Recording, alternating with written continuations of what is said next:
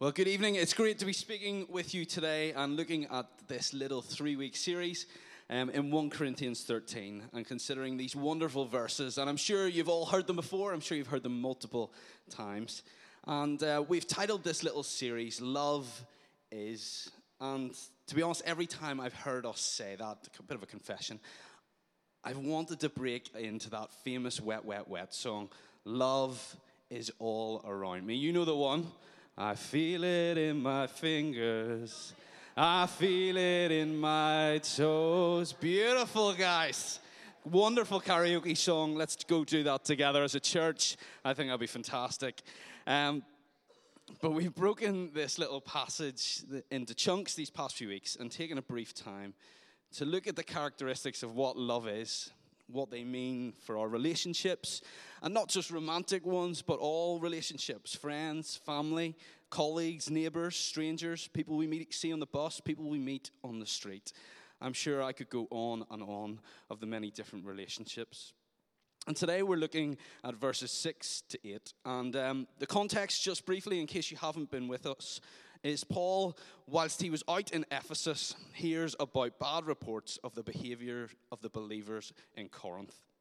And not just that, he then receives a letter from them asking advice on how to live a Christian life. So Paul writes this letter in response to these two things to the Corinthians. And the first half of the letter of uh, 1 Corinthians, chapters 1 to 6, Paul warns them about their behavior and then in the second half, chapter 7 to 16, Paul answers their questions on Christian living. And in particular for us today, chapter 13, talking about love and how we might love, how we might go about love, um, loving others and the love that we experience. And tonight, looking at verses 6 to 8, we read Love does not delight in evil, but rejoices with the truth. It always protects always trusts, always hopes, always perseveres. Love never fails. And those verses are so beautiful, aren't they? And part of me really hopes the Apostle Paul lets down his guard of humility just for a second after writing that, and just as he finishes, went, My word, that's good. And then he went back to being full of modesty and continued his letter to the Corinthians. But in reality, we know Paul, and he understood what he was writing, and he wouldn't allow himself to go, over, go away from his humble demeanor. Paul was full of love. He even heeds that warning that he gives at the start of uh, chapter 13 in verse 1. If I speak in the tongues of men or angels, but do not have love, I am only a resounding gong or a clanging cymbal.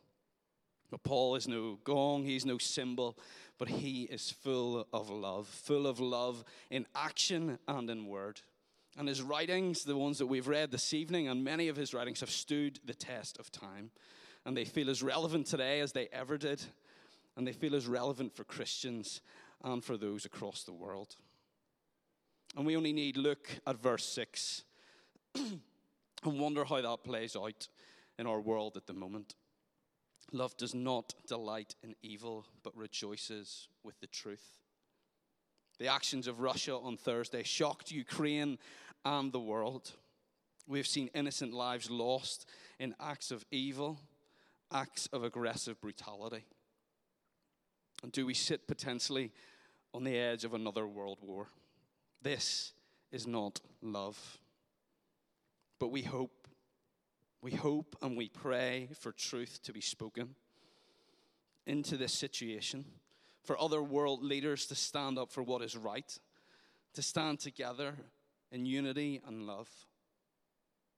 That these world leaders might stand in God's strength and compassion. And I know this talk wants to focus in on relationships and try and be as specific as possible for our own relationships, but it felt poignant and important to consider the relations on a macro level, and for us to pray into these relationships. For it's only in Jesus Christ, so aptly named the Prince of Peace, that we might see change, that we might see reconciliation, that we might see love permeating throughout the world. That is our hope, that is our prayer. But we can have our part to play too. Many of you might have heard of Martin Niemöller. He was a minister in, the, in Nazi Germany, and he famously spoke, out, spoke in his regret of not standing up for people during the Nazi regime. And he's quoted as saying, First, they came for the socialists, and I did not speak out because I was not a socialist. Then they came for the trade unionists, and I did not speak out because I was not a trade unionist. Then they came for the Jews, and I did not speak out because I was not a Jew. Then they came for me, and there was no one left to speak for me. Jesus so often came to speak for other people or to speak up for them, to speak to them. Look at the woman caught in adultery, about to be stoned to death, and Jesus comes and challenges the Pharisees. Or blind Bartimaeus, who is shushed and shunned and put away by the crowds, and Jesus makes a beeline for him. Chooses to go out of his way to go over to him and heal him.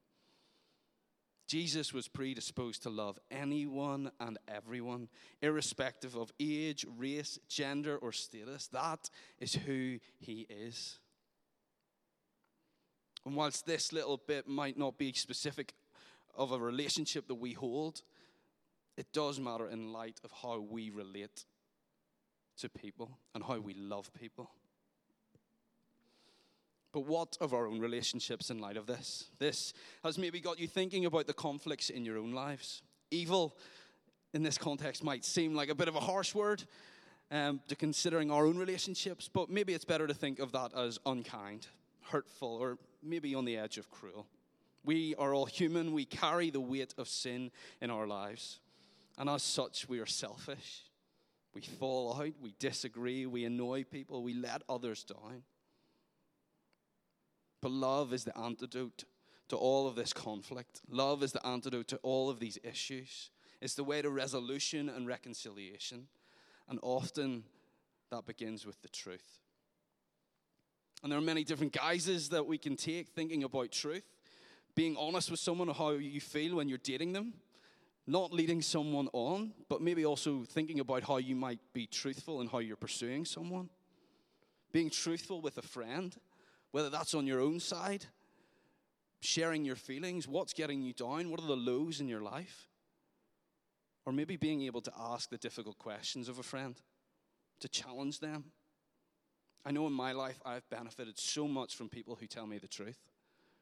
I love people who are blunt with me, straight to the point, and I've been blessed with that with my family, with my wife Jude, and with many close friends. And can I encourage you, if you don't have those people, Find them.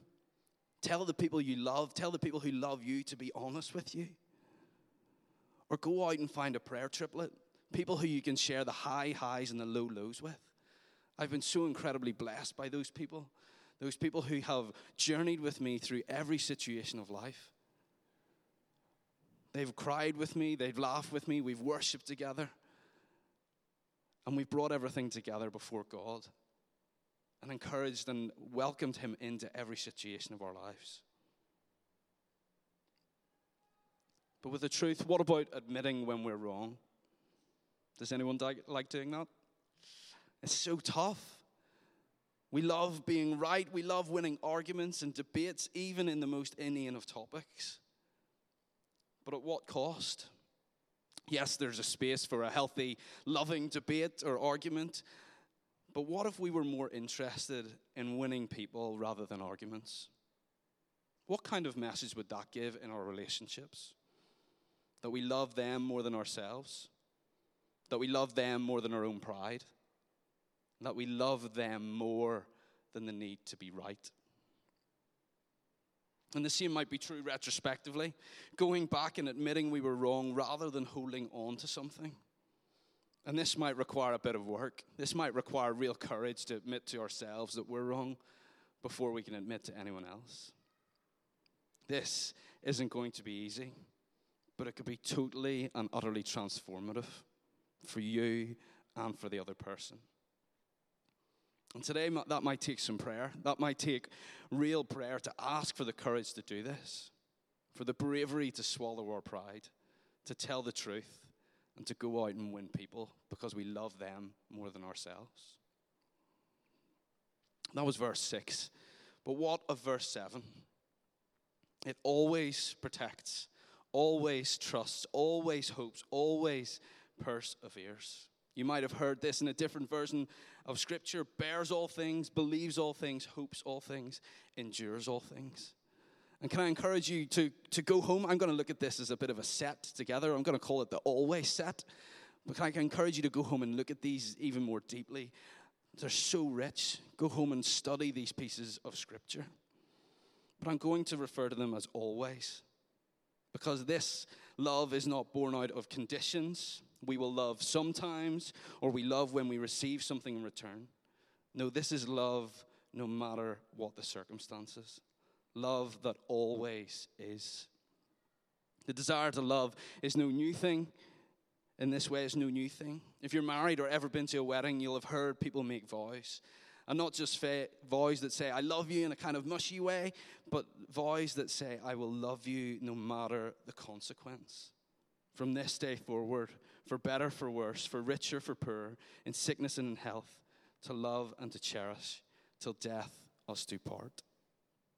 When Jude and I got married, our MC, my friend Stuart, got up and said, You know, Jude and Marcus are married, and it's wonderful. But as they vowed, for better, for worse, I thought, in many ways, that describes them. I mean, Marcus couldn't do any better. And Jude, well, she really couldn't do any worse. Cheeky git. These vows are a desire, they're a hope to love no matter what we get in return, a desire to love always, and they're a reflection of how Jesus loves. We aspire to get there, and I know that we might not always get there. And I know it hasn't been everyone's experiences, and marriages don't work out for a variety of reasons, irreconcilable differences. And that's okay. We are human. We are not Jesus. We're not capable of fulfilling these all of the time. But there's no guilt and shame in these. There's no guilt and shame whatsoever because Jesus has enough love for each and every one of us. His love is always. But taking those four attributes, they always set, they almost come as pairs to protect and preserve, persevere and to trust and to hope. To protect is to look after people. The man who is filled with love takes time with people, even those who are maybe difficult or they have their weaknesses, those who are different, those who are struggling. And this is the type of love that can persevere even in the most tough of times. It doesn't give up when you are struggling. It doesn't give up when someone around you is struggling. This could be your boyfriend, your girlfriend, your husband, your wife, your friends, your family. This kind of love keeps on going. But loving in this way will also lead to trust and to hope. Trusting in people to come through for you, trusting in them to be there and support you, and hoping for them, hope for their welfare, hope for their success, hope for their happiness, hope for their hearts and their character. This kind of love is shown so perfectly in the story of the prodigal son. The father who gives his son his inheritance, and the boy goes off and he lives, lives it out, spends it all in wild living.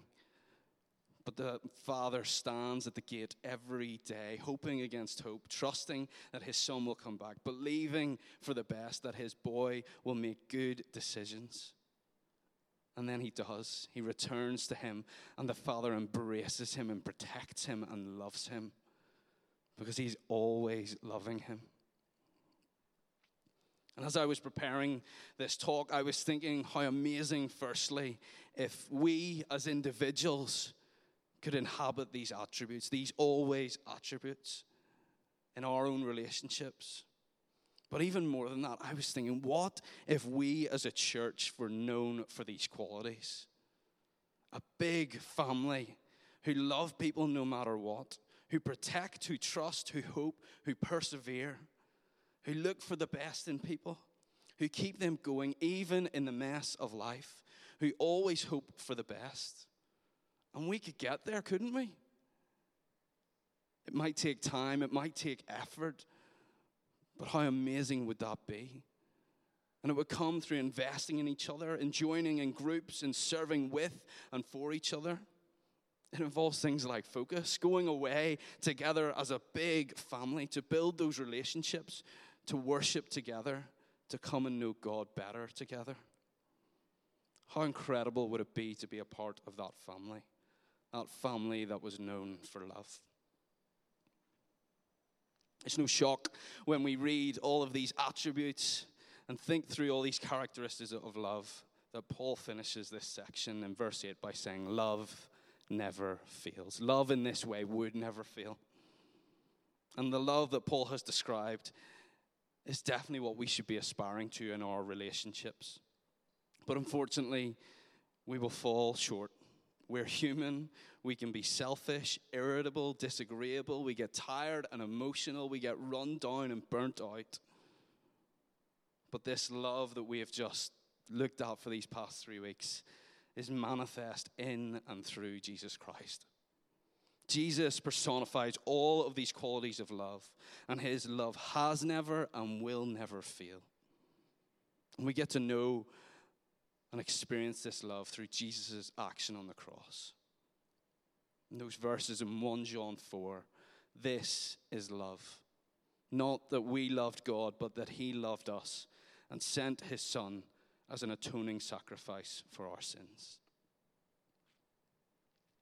As Emily shared this evening, we just had a little baby girl, uh, Ruby, um, and we became parents for the first time. Forgive me for telling a story about my child, um, but everyone says that whenever you become a parent, you experience love in a new way. And they were absolutely, totally right. I have to admit, I was blown away by how much I love Ruby. I held her for the first time, and I just knew that I loved her. And she hadn't done anything. In fact, she does very little. But I love her more than words can describe.